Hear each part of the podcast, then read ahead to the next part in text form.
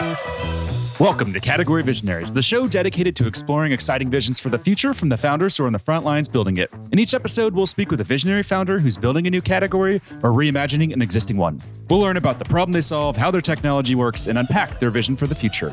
I'm your host, Brett Stapper, CEO of Frontlines Media. Now let's dive right into today's episode.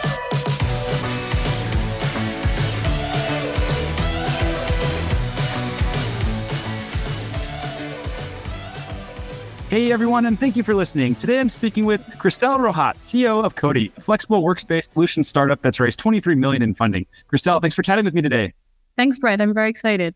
Yeah, so let's begin with just a quick summary of who you are and a bit more about your background. Sure. So, ha- as you probably noticed, I'm French and I'm an urban planner and uh, environmental engineer by training. I've always been obsessed with how to make cities a better place to work and live in, and I'm the CEO and co founder of Codi. And when did you move to the US from France? Seven years ago. What was that like? Was that a, a scary move to make, or what was going on inside your head as you made that move? Yeah, I came for a master's in city planning at UC Berkeley. So came for school. Did not intend to stay more than two years, but seven years later, I'm still here. Yeah, so I guess I love it. Nice. Do you ever see yourself going back to France or uh, the Bay Area going to be home? I think I would go back to France for family reasons. But yeah, the, the Area is an amazing place to study, to create a company for like for innovation. I've never seen a place like this. And so it's a bit of a drug, you know, like it's going to be hard to leave. But I think ultimately for my family at some point, I'll probably go back to France. Yeah, it makes sense. I think if you just view the world from the lens of like the professional perspective, SF and the Bay Area is the absolute best place to be. But if you view it from the lens of like family and other reasons, like it's hard to say if this is really the best place to be. Yeah, I think you can be very happy here. Like I had a, a son like two years ago, and so I'm growing my own family here, but just living on a different continent with nine hours of difference with my whole family living in France, like that's more the difficulty. But I, I think San Francisco is a beautiful city, and I, I love living here. Yeah, totally agree. Now, a few questions that we like to ask just to better understand what makes you tick as a founder and entrepreneur. First one is what CEO founder do you admire the most, and what do you admire about them? Yeah, so I think that one is is an easy one for me. It's always been Brian Chesky, mm-hmm. the founder of Airbnb. I'm um, Codi was like heavily inspired by Airbnb. Like we started using homes as our workspaces, so I can tell you all about it later. But he's always been an inspiration because also I, what I like about him is that he's a designer by training. So you know, a lot of the founders that people talk about, like uh, Mark Zuckerberg and co, like they were more engineers. And I think it's uh, designers are kind of like um, underrated. Like they have amazing brains and like the way they think about how to solve issues and problems are really, um, it's a really creative way of designing solutions, which I think Airbnb is like the perfect example of this. It's a very creative solution to an issue. I love the brand that he built, how powerful it is, and his continued focus on community and hospitality. Yeah, I've watched a lot of his talks on YouTube and he's so good. And his whole perspective on the world, I think, is fascinating. And I also just find it fascinating when you compare Brian Chesky to Travis Kalanick at Uber. You know, they were both very disruptive companies. They both, you know, did require a lot of regulatory change, but Uber came in very aggressively and I think Brian Chesky and Airbnb came in not so aggressively, but in the end, they have been very successful. They have gotten laws to be changed, but they showed that you can disrupt things and, and change industries, I think, without causing a lot of chaos and without creating a lot of enemies, which Uber seemed to do in, in a lot of cases. Yeah, I agree with your perspective. And what about books? Is there a specific book that's had a major impact on you as a founder? And this can be a classic business book or just a personal book that influenced how you think about the world.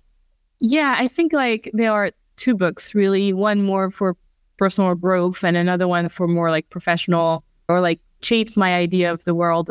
The one that like influenced me as a founder was the Ellen MacArthur Foundation book called A New Dynamic Effective Business in Circular Economy. I was a fellow at the Ellen MacArthur Foundation on circular economies, and that's really how I got into coding. It was more of a research project initially. And then the second book, that's more like for personal growth, it was Seven Habits of Highly Effective People by uh, Stephen Covey. Nice. I haven't heard of the first one. The, the second one I've read, that's a that's a great classic. Have you read the book The Power Broker, uh, the story of Robert Moses? Oh, I know Robert Moses from like what he did to New York City and like all his um, urban planning influences, but I haven't read the book. Yeah, someone else was just on, and uh, they're from the urban planning space, and they convinced me to get this book, and know, it sounded really cool. It's like the rise and fall of Robert Moses, and I said, okay, I'll get it. I ordered it, and it's like 1,200 pages long. So I'm still deciding if I'm going to embark on it, but I've heard it's an incredible book, and I've heard Robert Moses is a uh, rather interesting person. Yes, for urban planning books, I would recommend The Life and Death of Great American Cities Nice. It's a really good one. At the same time than uh, Robert Moses, but the other side of it, like the urban planner that was more like bottom up, Jane Jacobs, and she was very respected in, in urban planning. Nice. I'll have to check that out. I've somehow fallen in this rabbit hole of urban planning, and now it seems to be everywhere. I think I've talked with five or six founders who've talked about urban planning in the last three weeks, which is pretty funny. Amazing. Now let's talk about Codi. So, can you take us back to the early days and, and let's dive into the origin story? Sure. So it's really connected to me arriving in the US, I think. When I came here, it was for master's in city planning, as I mentioned. So I was kind of going through that cultural shock of living in the US city, coming from Europe, and also studying how cities work. And it kind of like really shocked me in the sense of like, I'm not used to the way cities are designed here. It's very different from what I'm used in Europe. Uh, here you have more like small, commercially zoned downtown where all the offices are. And then you have very large residentially zoned neighborhoods where everybody lives. In Europe, it's more mixed use neighborhoods where you have both kind of mixed. And here in the US, the problem, the challenges that this design creates, the zoning issue creates, is uh, massive commutes every day from one zone to the other, with everyone kind of packed downtown during the day while neighborhoods are sitting empty. And so I'm talking about this like back in 2019, uh, 18 actually, when I was uh, at school. And I couldn't wrap my head around how inefficient that was. And so I started a fellowship with the Ellen MacArthur Foundation on circular economies and how trying to study, you know, like how we can share resources and spaces better at the local scale. And that, that led me to think like we can bring workspaces closer to where people live instead of like making them commute far. And that would reduce like carbon emissions and boost local economies and revitalizes our neighborhoods. And that's really how Codi was born. And back then in 2019, our first model was actually using homes during the day that were sitting empty as a co-working space for remote workers in the neighborhoods. It evolved quite a bit over the past two years because of the pandemic and other factors. The market quite changed drastically for real estate, but we're still on the same mission of decentralizing access to workspaces and making having a space a lot easier than it is today. And can you talk with us a little bit about what the pandemic was like for you? I have to imagine that did require some some pretty big shifts, and that must have been a pretty stressful time as a founder. So take us back to those days. What was uh what was that like? Well, you know, when you operate a physical business, like physical locations, it was rough because shelter in place made us shut down all our locations for a little while. And then even when we were open, people were worried about uh, getting the virus, right? There was no vaccine and everything. So the business like kind of survived for a year, a year and a half with no real product market fit because of heavily impacted by the pandemic. But the good thing though was the acceleration towards workplace flexibility. We've always been about like hybrid work, remote work, decentralized work. And more than ever, that was like the frontline topic for all companies and for like the whole world discovered remote work basically. So it was both exciting from a kind of a, a long term standpoint and rough from a short term standpoint in terms of operating the business. We ultimately had to pivot quite a, a couple of times and ended up partnering with commercial landlords and brokers who had like a lot of vacancy across the city to kind of make those spaces available for companies and people who wanted just to have access to spaces on a partial week base. And what's the business model like then today? Is it a marketplace? Are you connecting people who have excess space with people who need space? Or what's the business model behind it? Yeah, I think you can define Codi as like the office as a service platform or like a managed marketplace. So we do connect companies who want flexibility, ease, you know, speed with spaces that are underutilized across the city. But then we do manage the spaces. So we make it first a match, offering the most flexible terms on the market, like six month contracts typically. And you can start with just one day a week if that's what your workplace policy is. Mm-hmm. But then it's kind of like the WeWork model of you come in and you have nothing to figure out. It's moving ready, it's managed, you have the cleaning, the coffee, like you don't have to worry about anything. It's really kind of outsourced office management after you, you move in. Nice. That's super interesting. And are there any numbers or metrics that you can share that just highlight some of the growth and traction that you've seen? Yeah. So when we pivoted the business towards like getting spaces that were commercial, that was back in the fall of 2021. So like a year and a half ago. And since then, we grew by 10x our customer base. Wow. And what do you think you've done right? You know, that's obviously super impressive growth. What did you do right in this whole thing, you think? I think it's just as a founder, as a company, staying focused on solving a problem and, you know, not being too in love with a solution. I was very much in love with like residential spaces and utilizing that as a workspace, but it, there was no product market fit there. And like the problem though remained the same. Like, how can people have access to spaces where they need it, when they need it. And it's just like the staying focused on that and then listening and being very mm-hmm. aware of like where the market is going, what's the reality for landlords, what's the reality for customers, what are the alternatives, and iterating as like as much as we could to find that right product market fit. I think that's the biggest learning. This show is brought to you by Frontlines Media, a podcast production studio that helps B2B founders launch, manage, and grow their own podcast. Now, if you're a founder, you may be thinking, I don't have time to host a podcast. I've got a company to build. Well, that's exactly what we built our service to do. You show up and host, and we handle literally everything else. To set up a call to discuss launching your own podcast, visit frontlines.io slash podcast. Now, back to today's episode.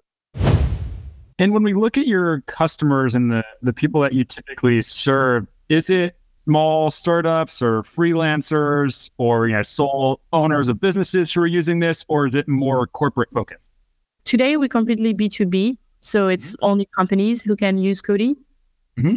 no individuals like no freelancers or uh, i mean if you're sole business owner potentially but that's we're really seeing Codi used by companies that have at least like 10 people all the way to thousands our bread and butter though is like a fast growing company that has around 50 folks, I would say. Got it. And do they normally stay on for a long period of time? Or when someone uses Codi, is it meant to kind of fill a space in between when they can find a long term office lease? I do not believe in a long term office lease. I think that's like part of the past. It's ancient history in my in my opinion. There's really no reason why a business would want to have that type of risk and commitment, honestly what we do is like we offer the same type of product. It's an office. You can customize it. It's yours on the days you want it. And if you want to do full time, it's full time access. But you don't have all the hassle and headache of like going through brokers and landlords and the 15 page lease and the five year commitment, not knowing what your business is going to be in one year. And you know, that type of commitment, it killed a lot of companies during the pandemic because it's not appropriate. Like the risk is way too high. It's very landlord friendly. It's not tenant friendly. So we really focus on making the office like accessible, flexible, easy, outsourced, turnkey. And then whenever the business needs to outgrow their space or downsize, they can still do that through us because we are marketplace. So we have a lot more spaces in the network. So our goal is to retain the company as long as they they want to. For now, we're not seeing a moment of time where the company like go to get their own lease. It may evolve in the future. What we're seeing more is like people typically come out of a WeWork and then come to Codi when they outgrow like the co-working situation. So there's kind of a minimum size that we're seeing to get into Codi to like have a need to have your private space instead of a co-working space. I don't see the ceiling quite yet. That makes sense. And on the topic of you know long-term leases, I of course agree. It's you know insane that there's startups that have you know been around for one year and they need to sign a five-year lease. That just seems very difficult to manage. But on the other side, I can also see that the commercial landlords they like long-term leases and they want long-term leases. So how do you balance that? You know, I'm sure that they want a long-term lease. So like, what are those conversations like with commercial landlords, and are they open to these types of things, or do they really still want that long-term lease there? It's a great question. I think the beauty of today is that demand got the power back, kind of. You know, it's a yeah. demand supply problem like any other marketplace. But if all the demand want a one year term, supply doesn't have a choice. And that's exactly what we're seeing. And that's why the vacancy rates are so high because like offering a five year lease is no longer in demand. There's no demand for that. Like the demand is for one year. And so if the landlord wants to make revenue, they kind of have to adapt to what the demand wants, right? What companies want. That's fascinating because it's, you know, the past two years have been quite a shock for commercial real estate. And I don't think it, will ever go back. It's like a permanent shock. Like companies have permanently decided to like go hybrid or go remote or, you know, have this new way of working. And that's really influenced not just by the CEO who decides top down, like to get an office or not. It's really influenced and impacted by every employee's behavior of how they want to work and where they want to go. So it's a really fascinating time. We partner with landlords, but we're trying to bridge that gap between what companies want and what landlords used to want, which is no longer really relevant. But in my opinion, like it's not a bad thing because at the end of the day, the landlords, if they have a one year commitment, they can readjust the rent every year. You know, it's less risk of people defaulting because one year typically like companies will not default, but five years, like a lot of landlords got burned through the pandemic with like a lot of tenants defaulting, uh, which creates uh, legal challenges, overheads, uh, a lot of expenses on the landlord side.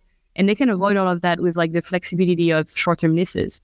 That makes a lot of sense. And, and I can see that where the commercial landlords do like long term leases, but the market says otherwise now. So even if they like that, which is yeah, understandable, that's just not the reality of the market today. And it makes sense that that's probably never going to be the reality, at least for a, a very long time. It seems like that's not going to flip. Now, I, I, saw this on Twitter. I think it was David Sacks, but um, they had tweeted that they were being offered office space in maybe it was SF or somewhere in Silicon Valley, and they were being offered the same rate as 2008, something along those lines. But which I thought was just mind blowing that the uh, the rates have fallen that low. Yeah, it's uh, it's probably an all time low in terms of vacancy rates in San Francisco, uh, especially in downtown.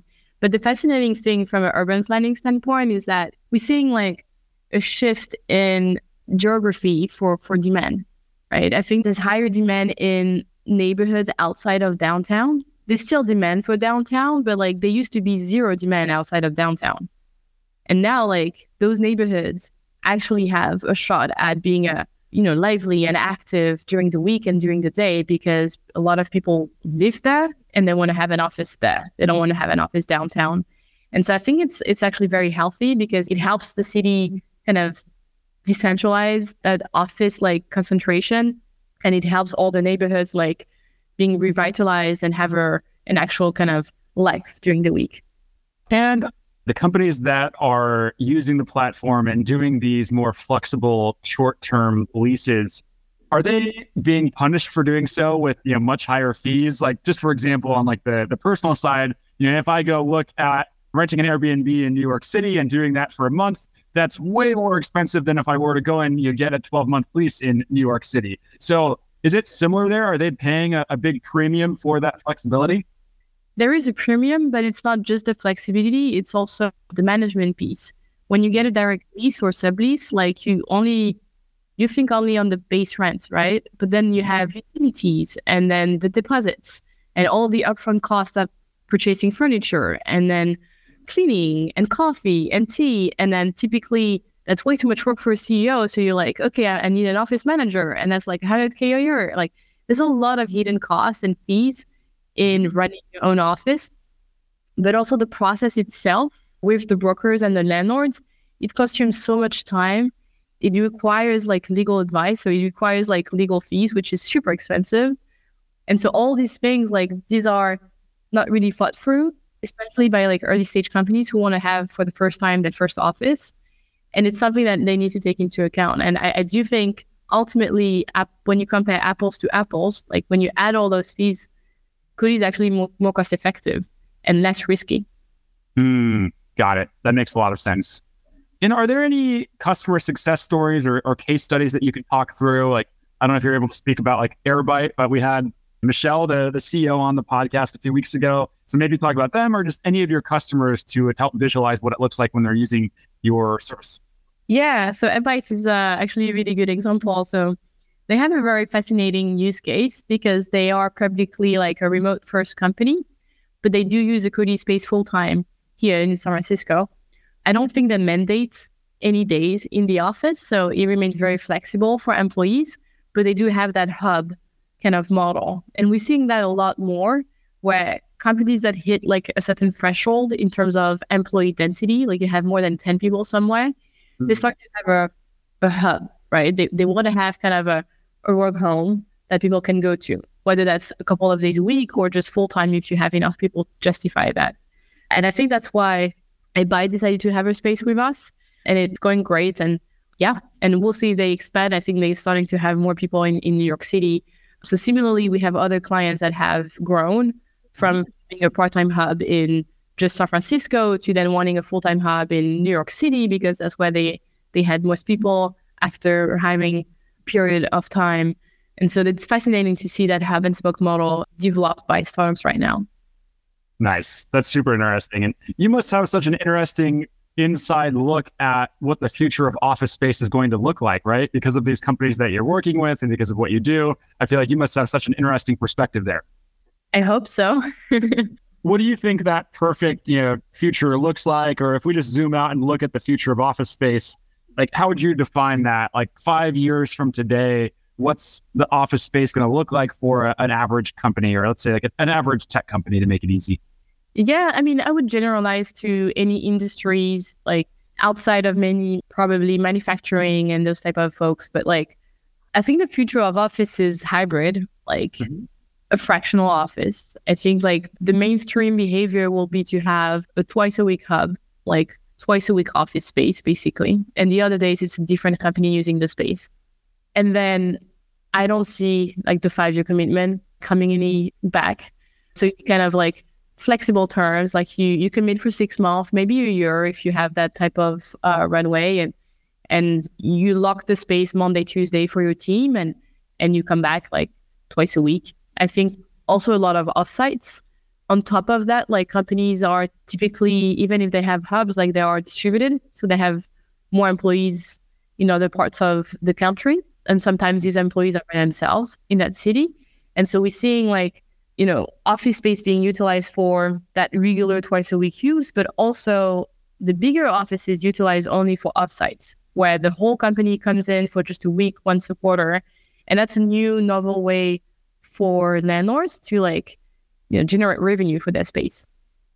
Mm, makes a lot of sense. That's super interesting.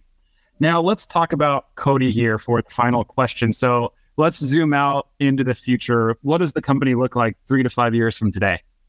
Yeah, three to five years from today, I want Codi to be in more markets, right? So, like, market expansion would be something. Right now, we are focused on the SF area and New York City, and we're expanding with our clients. But uh, I would assume that in three to five years, we are in multiple countries potentially.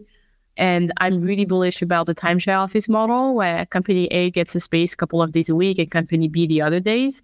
And so I would hope that this model would be mainstream and would be our core product. Nice. That's amazing.